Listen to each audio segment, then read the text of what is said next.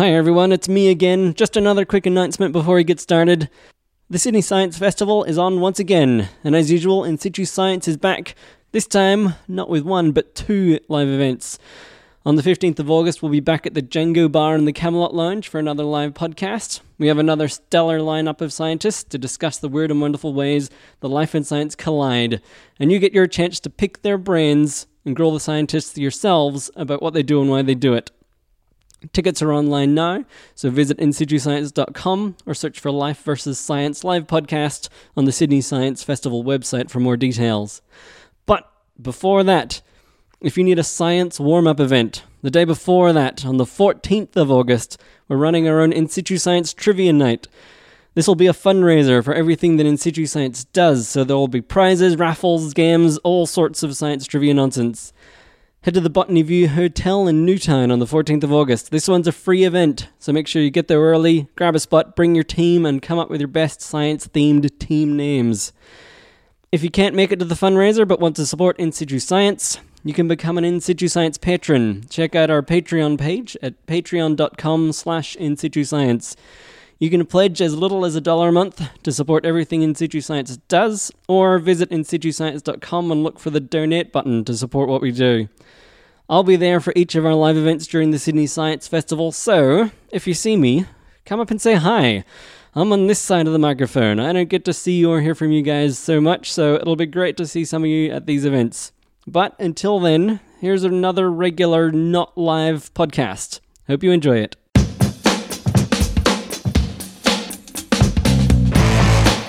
Welcome back. You're listening to In Situ Science, where each episode we meet a different scientist, find out what a life and career in science is like behind the scenes.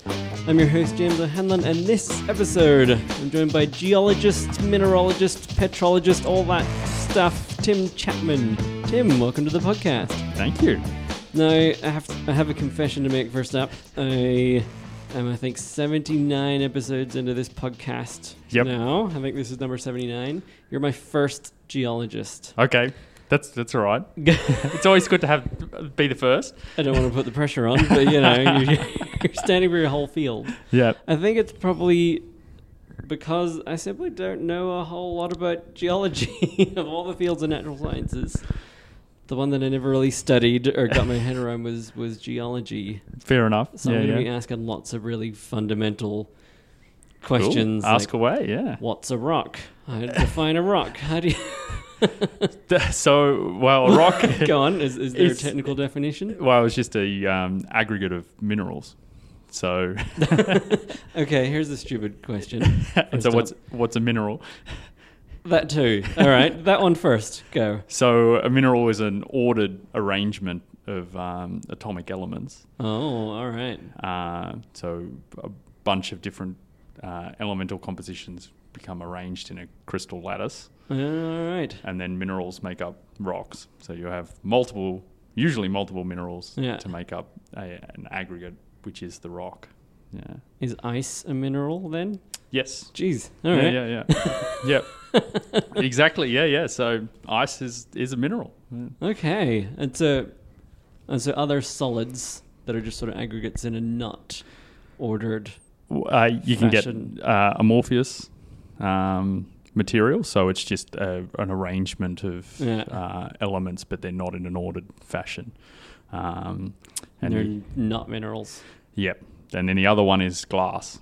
Hmm. So it's not in an a um, arranged crystalline lattice. So it's just a it's just a solid, but Mhm. not a mineral. So yeah, yeah. All right. I'm already lost. I'm already. all right. So, so things like silica would be different to glass.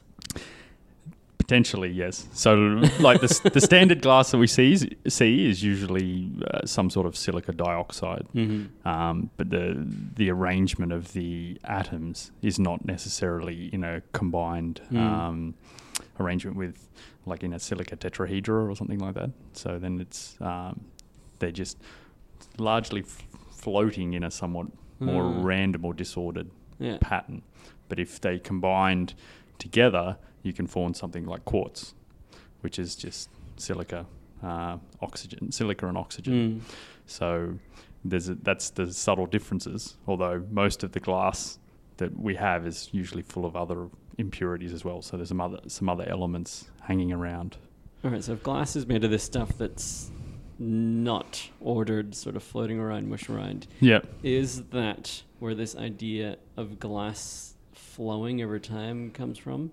Uh, well, yeah. So g- glass can actually, with under its own weight or under gravity, will actually be um, deforming as well. But you, All right, so that's a thing. I always thought that Yeah. was an urban myth. no, no, I think it, it, at the bottom of a, like a windowsill, theoretically, over time, you will have end up with more glass at the bottom Oh, because it uh, just under gravity, it all should flow to the bottom. So because I remember hearing that if you go to old buildings and old cathedrals, Mm. you look at the windows; they're wider at the base Well, that, yeah, than they are at the top. yep. Uh, But then I also heard that that was something to do with the manufacturing process back then. And Well, that's true. I'm not not 100 percent sure on the manufacturing, but in a theoretical sense, uh, yes, that should be an artifact of it. nice. Yeah, yeah. There you go. I'm already learning about ge- basic geology. Well, non-mineral geology. Again. yeah, yeah. So we, we, we still clout them, and Yeah. so then and then the other probably the geological famous glass is um,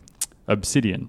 So Yeah. for Game of Thrones fans, dragon glass Yeah. is is a um, is is a glass that's formed through geological process through volcanic processes, Mm. and it's not pure uh, silica. It's got a range of other elements in there, iron and magnesium and aluminium. All and, right. uh, is that what would give it its color? Just the stuff in it? Uh, and the reflective um, oh. properties are actually do keep diffracting the light properties, so it actually becomes very dark. Yeah. Um, but yeah, so that usually forms when it comes out of a volcano and cools very quickly, Yeah. and so do- the elements don't have time to arrange themselves in some sort of ordered fashion. Mm. Uh, would so they would rather be in a, a crystal or a mineral, but if it cools fast enough, they just don't have that time, so they end up as a glass. So how, as a geologist, Mm. how much fun is Minecraft? or is this just too distracting and inaccurate? Oh well, it, it's distracting, but there is since is some um, you know reality there, and it and it is a good purpose about where things are c- coming from and what are, Yeah. what we, where are elements associated and I feel like it's going to be a great foot in the door to teach kids about Hmm. this stuff because I hear yeah my nieces and nephews ramble on about obsidian and sandstone and all these things that weren't Yep. in my vocabulary when I was six. You know. yeah yeah, and then the other one is to uh, pull someone's uh, phone out Yeah. yeah. and go, well, what what actually goes in this? Yeah. you you walk around with it, and Mm. it's like, so what goes in it, and where does it come from? So taking that Minecraft to the the next level, it's like, well, so what what elements make up your phone, and Mm. where on earth do we get them from? yeah. Uh, and so that's sort of trying to get the point across that geology does have a purpose, and it's not just Yeah. stamp collecting and My other stupid question that I was going to ask. yeah yeah So I know in biology we have generic terms yep like bug or fly or things that people would just throw around. yep But in biology, they, they can be quite specific. yep. In geology,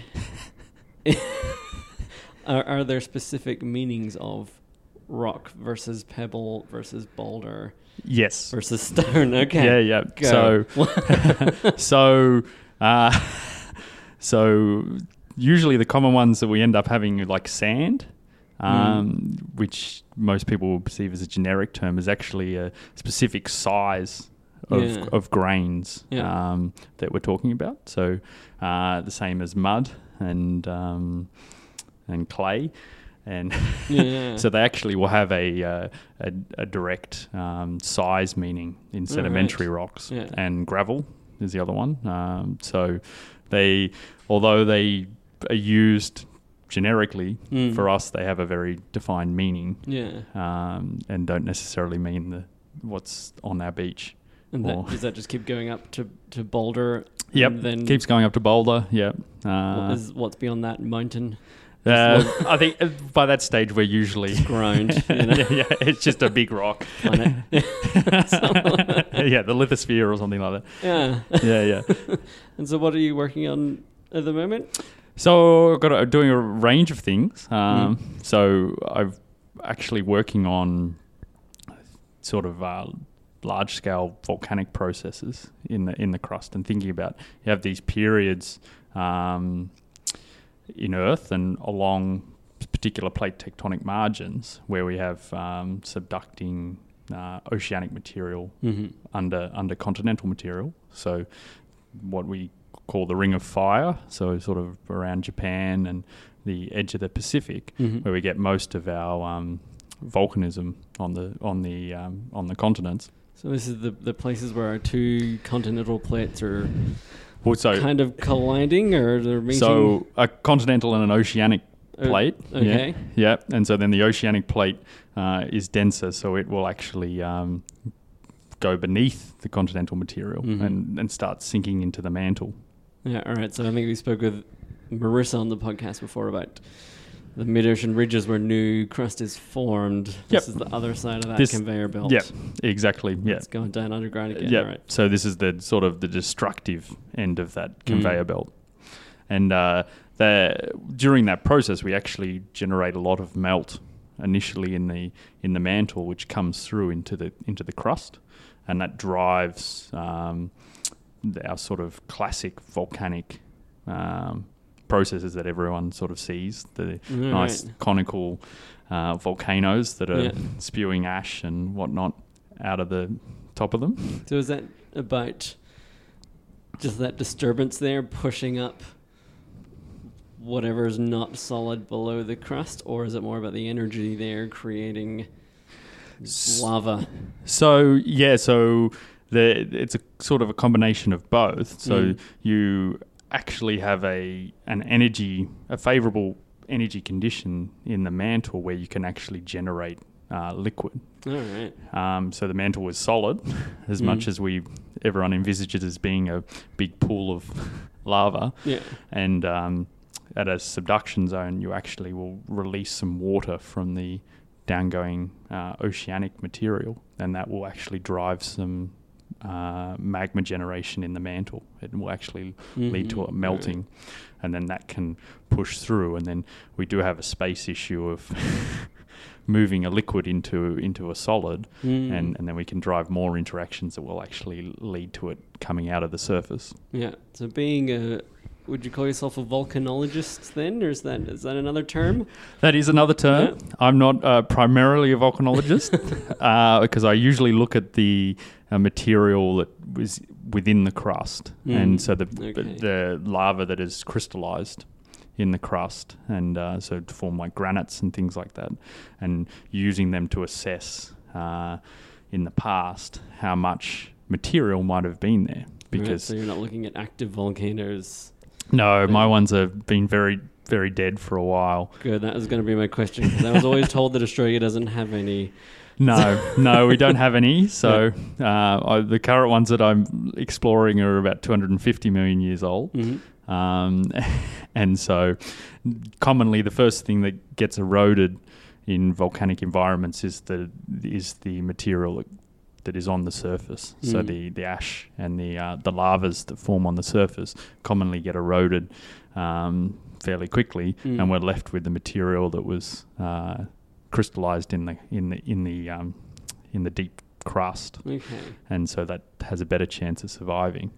So we have to sort of piece together in the past from from that information Mm. um, what might have been going on and and how much material Mm. might have been coming through. So is that essentially the work you're doing? We have a, a landscape, which to people like me would just look like a bunch of rocks and dirt. Yep. And you go in and can piece together. Yeah, yeah. So we have to usually we've been working on trying to date the rocks. Mm. Uh, so we use um, usually isotopic methods that will be a timekeeper for us, Mm. and then we try to establish, um, you know, how much of these rocks are occurring at the same time, and and was that in the environment or the tectonic environment that we envisaged? Since you've mentioned isotopes, uh, Yep. I have this running uh, challenge on the podcast that comes up every now and again. Can you explain isotopes? so uh, an isotope is uh, an element with a certain balance of electrons. No, Mhm. uh, sorry, a certain imbalance between electrons and neutrons. yeah, Yeah. and so uh, usually um, each so most elements they will have a few isotopic um, members depending on their balance of that. Uh, so it's the same type of element. yes, but with a slightly different um, neutron electron Yeah. balance, and so it has a slightly different weight. And so, usually the ones we use are the radiogenic ones, so classic uranium and lead, um, where we'll actually measure um, the proportions of uh, daughter and parent isotopes. So, uranium um, will actually, certain types of uranium will actually break down and transform into uh, certain types of lead over Mm. time. All right. And if we can accurately measure that proportion, we can actually determine how old that um, mineral uh, is. Okay, so that's just you get a single rock, Yep. Well, a pebble, single- whatever. yeah, yeah, a single rock, or it will actually get down to a single grain Okay. usually. So there's a certain certain mineral called zircon, which Mm. has it actually takes on a lot of uranium Mm. during its formation, but it takes on very limited amount of lead. hmm And so over time, it will uh, that uranium will transform to lead, hmm and that balance is enables us to look and go, okay, well, how long has it taken? It was Mm. based on the proportions of uranium and lead. How long has it taken since that mineral formed? All right, so you know it formed with this amount of uranium. Yep. So and, and then how fast that decays. exactly. Yep. Yeah. And then then we can go, oh, okay, this this mineral was, you know, 250 million years old. Mm. um, and so that that gives us our our, our watch about when our rocks are forming or when that mineral is forming Mm. um, in in the geological past. That's good. Now I think we've talked about using isotopes for shark aging, uh, food web building, There you go. uh, rock dating. So yeah, yeah, it's isotopes are the are the way forward. Uh, I was going to ask too about you know when you go out into a landscape Mhm. to do these things. I speak to lots of ecologists on this podcast, and it's great hearing the way that they can read a landscape. Yep. They can just sort of go out and just from the general vibe of the thing, get an idea of all right, this is a gully, and nutrients are going to be flowing through here, and this is why we have this vegetation, or Yep. there was a tree fall here probably so long ago, and this is why there's a clearing doing this, blah blah blah. Is that something you can do as a geologist? Yep. Yeah. Very much so. Um, so we will go and we look at. Uh, we we first identify our rocks Mm. and try and um, put together their firstly what rock they are that would tell us where they might have formed. hmm So uh, certain rocks might uh, form in within a river or a, or a delta or something like that, and then their association with a rock that might have formed in a lake tells us that that geological environment was changing Mm. um, in the past. So they, they present proxies for in, for uh, environmental uh, systems, Mm. and then as we see how they're associated, they might be um, influenced by some volcanic rocks or granitic rocks, and that tells us that uh, they might have formed at the surface, but they're now much deeper, Mm. and they- they've undergone some sort of change. So how much of this surveying is what you see on TV? How often do you sit in the dirt with a little rock pick? just chipping away at what's there and going, ah, this place was under the ocean. But usually a fair amount. I like to get out in the field, and Yeah. you know, and so you you look at rocks, and we do spend a lot of time at certain outcrops, and uh, some people find that fairly boring. But you know, so we're we're we then you know are really trying to say, well, what can we see in the rocks, and what does it tell about how they formed and where they formed? Mm. and and usually the big challenge for us is is also thinking about that through time Mm. because these changes could have been happening on you know million well they're probably happening on million year time scales and so that that's usually the hardest thing to sort of go well is it relevant because it could be 100 million years older Mm.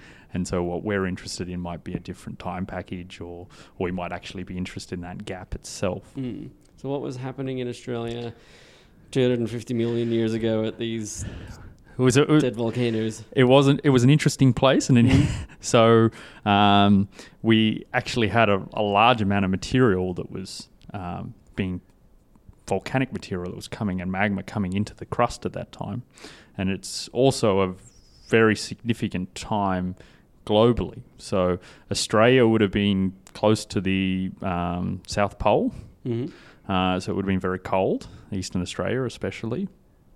Um, so we act- and there was an, a major cataclysmic period of uh, extinction Mhm. around 250 million years ago, where I think we lost about 95% of marine species in a very short period of time. hmm Um, and so it could be that these periods of um, heightened volcanism could be a contributor or a driver to some of that uh, stress to the ecosystem. Okay. Uh, what, what era was this? This isn't dinosaur extinction type. No, this is not. This is the end of the Permian. hmm Um, so uh, the for Eastern Australia, that's generally where most of our coal measures were, were forming. So we Okay. had quite temp, uh, you know, um, wet um, forest areas that ended up producing lots of coal. Uh, but yeah, no dinosaurs, unfortunately. What was the Permian's uh, poster child? I know we, uh, we've talked a lot on this podcast about Oh. the, the Cambrian and those poster childs. yeah, yeah. Well, now that- you're pushing me because What, what was, what's the Permian known for? I'm, I, I'm not. you don't look at the things that were alive. No, I look. At, I just look at the rocks. I Okay. think it would have been. Uh, you would have been. Uh, you past the age of the fish. okay. Um,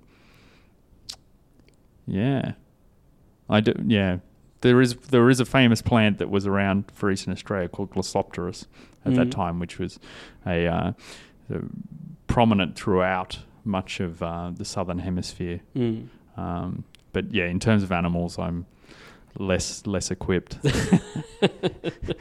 and so you're also working on. So you're working on minerals of this planet. yes. You're also working on minerals of other planets. Yes, yeah, yep. So I'm quite interested in um, processes that sort of uh, change minerals at very extreme conditions, so Mhm. very high pressures and temperatures, Like these subduction zones. like, subduction zones. Yep. And so then the other thing is meteorites. Um, so they rep- represent, uh, well, certain meteorites represent early. Uh, planetesimals so the the building blocks of planet in the solar system hmm were small rocky material that eventually sort of amalgamated to form big rocky planets like Earth. Uh, and so certain meteorites that have fallen onto Earth actually preserve a history of these sort of collisions of right. these small planetesimals. And, and during those processes, if the the objects are quite large, you'll actually produce a big shock wave Mm. and that will uh, generate very high pressures um, and very high temperatures, which will actually transform the mineralogy of that meteorite Mm. into quite unusual phases.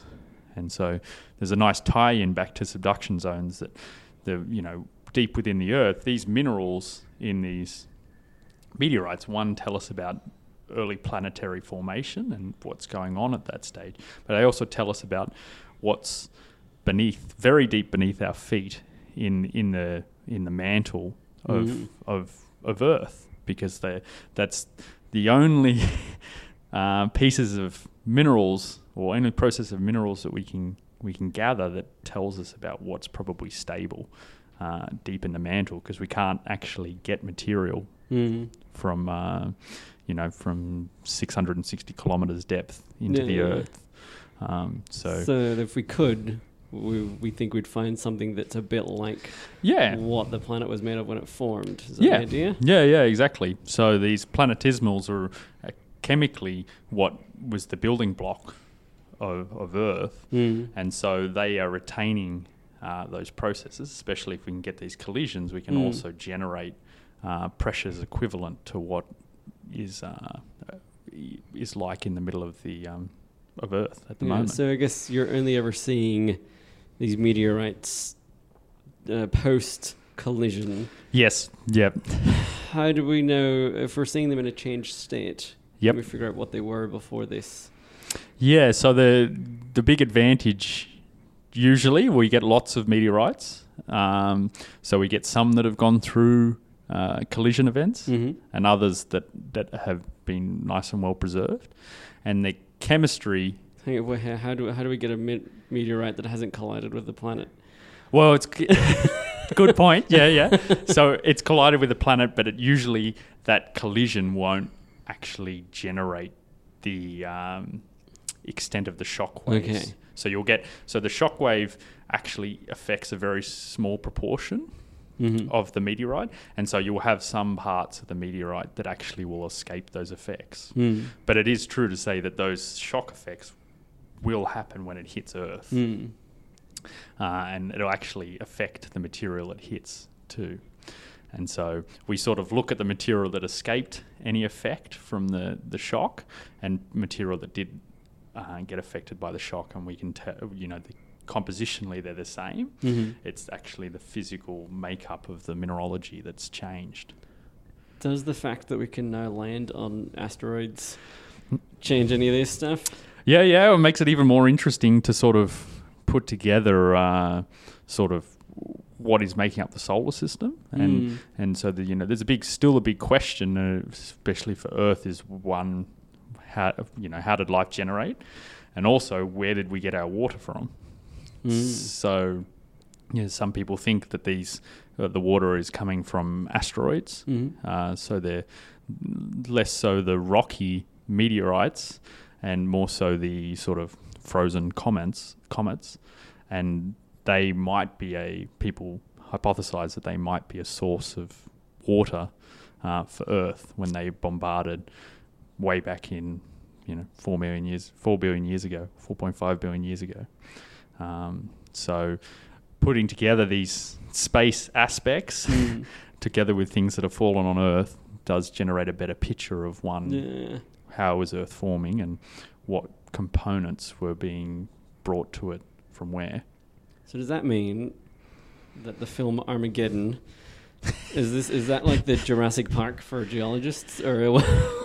yeah, it, it's pretty big. there's a few other, you know, and then there's a, Dante's Peak, and there's, a few, there's a few other ones, which are, you know, are uh, variably real and not. But yes, Armageddon is, uh, I never thought of it as a geology movie, but yeah, it's Yeah. it's all it's about really. Yeah. yeah, and you know, and uh, I think James Cameron and the like want to be mining. Um, uh, meteors and asteroids and things like Mhm. that because they're a very big source of iron. Um, So, yeah, yeah. Whether that happens or not, I Well, the other one I was gonna bring up was the movie The Core. Did you ever see? that oh yeah, yeah, yeah. That's uh, What did you? What's your take on that one? well, it's it's extreme fantasy. can, can you remember the premise? I can remember the premise that we would um, use some nuclear warheads to restart the convection, which would just energetically w- wouldn't do anything. Yeah, I can see that. And then there's a few other issues, like such as drilling into a large void in the earth full of diamonds and Yeah. yeah, that's right. When old, you know, which is physically. Jules Verne. Yeah, yeah. Well, Yeah. yeah, that's the other one. Journey to the center of the earth. Ah, Um, so because it was what was it? The molten core of the Earth stopped yes, spinning or something. yes, and so so they needed to put a, a nuke in there to uh, to kick it going. You know, like a Yeah. nuke's good for everything. Yeah, because if the core stops spinning, then we lose our magnetic. Uh, magnetic, magnetic, shi- yeah, shields and pigeons fall out of the sky and whatever else. exactly. Yeah. It's, as it, as it as the story goes, yeah. Is is there any premise whereby the core might stop? Not that I, not that I'm aware of. And so the one, the one thing it might do is you do get a swap in the magnetic Yeah. field. Yeah. Um, but in terms of it stopping, less likely. But at some stage in the uh, the north and south pole will swap. Uh, And is that something to do with what's going on in the, the core of the planet? Yeah, so it's something that's largely hard to establish. We know this happens throughout geological Mm. paths, but why it's going on. We know the magnetic um, field is controlled by the core, but it's Mm. very hard to actually establish what's going on down there. Yeah. And so, uh, throughout geological time, the uh, magnetic field will reverse and, and swap between what's normal now Mm. and, and, and change around. So, And we're due for one, right? yes, yeah, yes. So, we're going to be, Australia's going to be on top. so, yeah, yeah. So, being a geologist, there, I feel like when I was going through undergrad, I did a whole bunch of.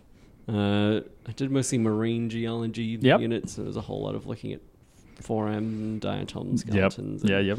all that sort of stuff. And there was this sort of general vibe amongst people doing ge- geology that, well, if the whole science career doesn't work out, I'm just going to go get a job at some oil and gas company prospecting. Yeah, yep. Is, is that a reality in geology world?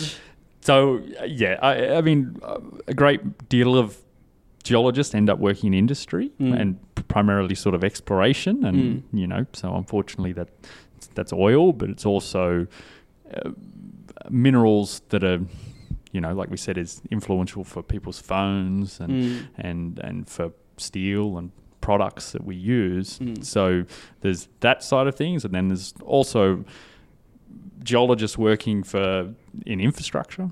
So uh, understanding, you know, what's the condition of the ground and how's Mm. that going to influence us building a bridge or a tunnel or Mm.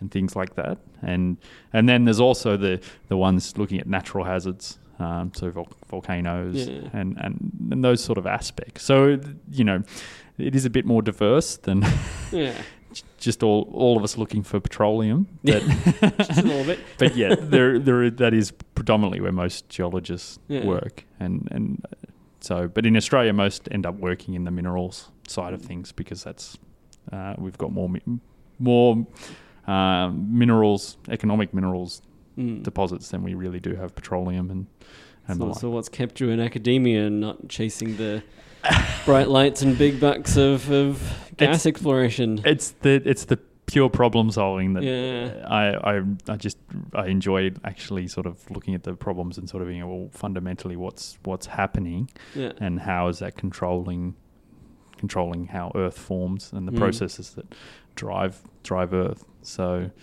yeah, yeah, that's It's not like Shell's knocking on your door. saying, Come on, Tim, we need your, your skills. Unfortunately, unfortunately not. Maybe if they were, I would. Yeah, That'd be great. yeah, yeah. so, but you, I mean, you never know. I mean, this stuff you're doing, like you said, it's the the period you're working is in is when lots of the coal deposits Yep. were formed. Yeah, yeah. So is the stuff that you're doing in any way applicable to those Well- fields, or are you going to stumble across a whole new new mining site? so I think the- stuff I'm working on is applicable as as a driver of that those coal formation, but Mm. I'm not necessarily looking and trying to find out Yeah. where more coal is. Um, so it's more giving an indication of what processes could have Mm. contributed to um, you know uh, the ecosystems Yeah. Collapse and things like that. Yeah. So um, yeah, I'm, I'm I'm avoiding the. Uh, Well, I guess we, we all know that prospecting isn't, again, just going out with a pickaxe until you hit something. right?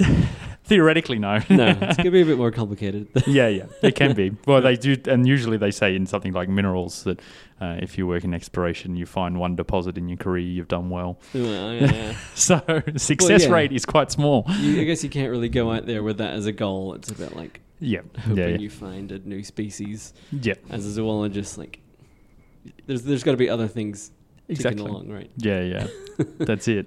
And so, where did the fascination with geology start? Did you watch Armageddon and as a kid and go right? That's it.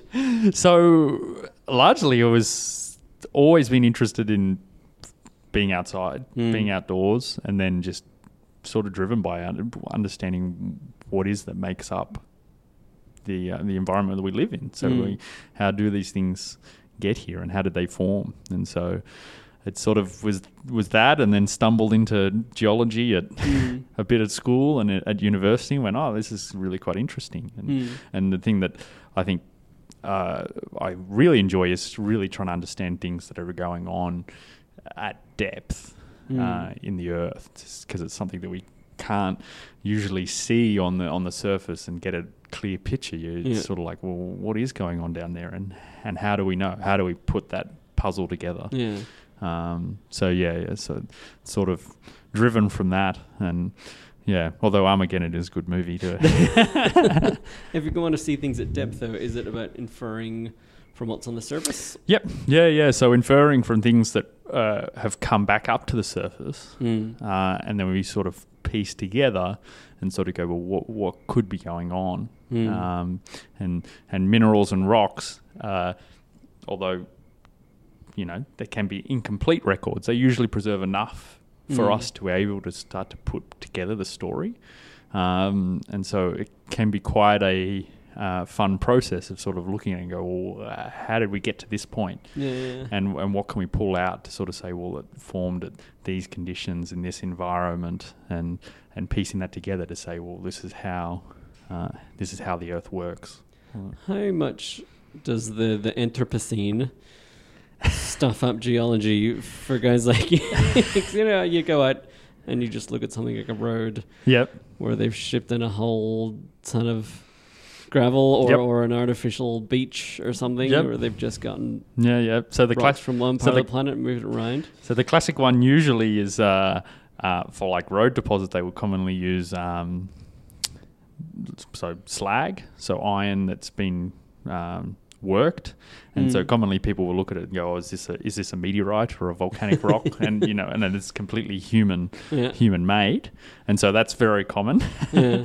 um, and so yeah, it is that balance, and you sort of we're having to make sure that you know what we're looking at is we feel feel comfortable that it is uh, something from the past, Mm. um, but at the same time, all that human influence is, is our friend because you know they cut new road cuttings and they they expose new rock or Mm. and and things like that, which enable us to actually go, well, maybe we can reassess this area when uh, you know, otherwise it might be highly weathered. Mm. But you know, I do know people that will actually look completely at things like the Anthropocene, where you have um, rocks that form with, say, like a Coke bottle in them, Mm. and there's, it's a beautiful, it's a beautiful um, time marker because you can look up the serial number and tell you how old, tell you how old the rock is. Yeah. So you don't need any fancy. Uh, Yeah, that'd be really methods. accurate way of measuring rocks hundred years from now if it's got Yeah. a bit of a Furby in it. Exactly. You're right. Yeah, yeah. 95. So you just yeah. there it is. So, um, yeah, yeah. So it's about sort of that change, and you know, plastics of, uh, you know, the, sort of ubiquitous in the the oceans and things like that now, and they are progressively building up into rocks and Mm. things like that, the more recent form rocks, and so, yeah. What's to say that in however many year, years into the future, that's what people will really be interested in, Yeah. and saying, "Well, that's what these these humans, well, us humans, were doing, and this is our effect on the on the, on the geological record." I mean, particularly when you look at like a mine site, and even if it gets rehabilitated or whatever that Yep. involves, that's that's going to be a big footprint Yep. on Yeah, the planet Yep. to look at in, in a couple of centuries' time, right? Yep. And uh, and and it all comes back into having that sort of like, well, why is there a hole here? Yeah, you know, and then it, it'll be have to have that different perspective of oh, there was the, this species going around, Mm. or us that was going around changing things, and so it's not necessarily a natural. Well, it's not a truly natural process. It's Yeah. it's it's a uh, it's an artifact of human endeavor. Yeah. And So- so we're here in Armidale, mm and I don't know about you, but I'm constantly doing the drive between Armidale and Sydney, Yep. and you go past the big sort of open cut mines towards Singleton and those areas. Yep. As uh, an ecologist, lefty pink or nut, I drive past there and just get this sense of dread. Yep. These big open holes in the ground. But do you see that and go, oh, look at all those exposed strata? like, So I'm not a I'm not a you know coal isn't my thing. so I usually look at it go from the same perspective and go, Yeah. wow, that's a bloody big hole, and it's quite sad to see Yeah. that in in a, a very pleasant place, Mm. and that the impact of mining is you know you, it does become like, well, uh, how stuff is important, but you know, is there a better way to Mm. sort of manage that system, and Yeah. especially for the uh, animals and all of those aspects, which are still part of the uh, Mm. the environment, and geology being uh, an aspect of that. So you know, yeah, yeah, it is Mm. an issue. But at different times, I have been into other mines, and it, sometimes it's advantageous to actually, you know, to have. Uh, a view where where we can look a bit deeper into the into the crust. But Yeah. Well, like you said, you want to Mm. see what's, what's at deeper layers. Yeah, yeah. There's a big, going to be a big giant hole in the ground anyway, may as well. That's it. Well, the opportunity. that's it. You have to use use what you've got, Yeah. and um, so yeah, yeah. But it's not particularly pleasant to drive past. I, I will admit. Oh, the the only alternative is doing what they did in the core and build a laser train. The, Let's do it. Tunnels, a nice little subtle tunnel. yeah, and then we'll find some diamonds. Yeah, one, one of them big geodes. Yeah, that you can live in. exactly. Yeah, A big void in the middle of the earth. yeah. I mean, all right. Well, for anyone listening, check out the core or Armageddon. Yeah. Well, thanks so much for coming on the podcast. Oh, well, Tim. thank you. If people want to find more about your research, they can just Google Tim Chapman research. Yep, U and and yeah, Find your publications list, all that sort of stuff. that's it. And hopefully there'll be some more there soon. No worries. Send him all your questions about the science behind natural disaster movies. yep, and exactly. and and I'm going to chase up this glass thing and see if it really yes, yeah, yeah, flows in all cathedral windows. yep. All right. Well, there's a couple in town, so you can. Uh, Yes, I can. All right. That's good. All right. Thanks so much. thank you. And thank you guys for listening. Check us out on social media at In Situ Science or check out everything else we have on insituScience.com. Don't forget to check out our new Patreon page where you can help support the podcast and everything else we do. Thanks again, and we'll see you next time.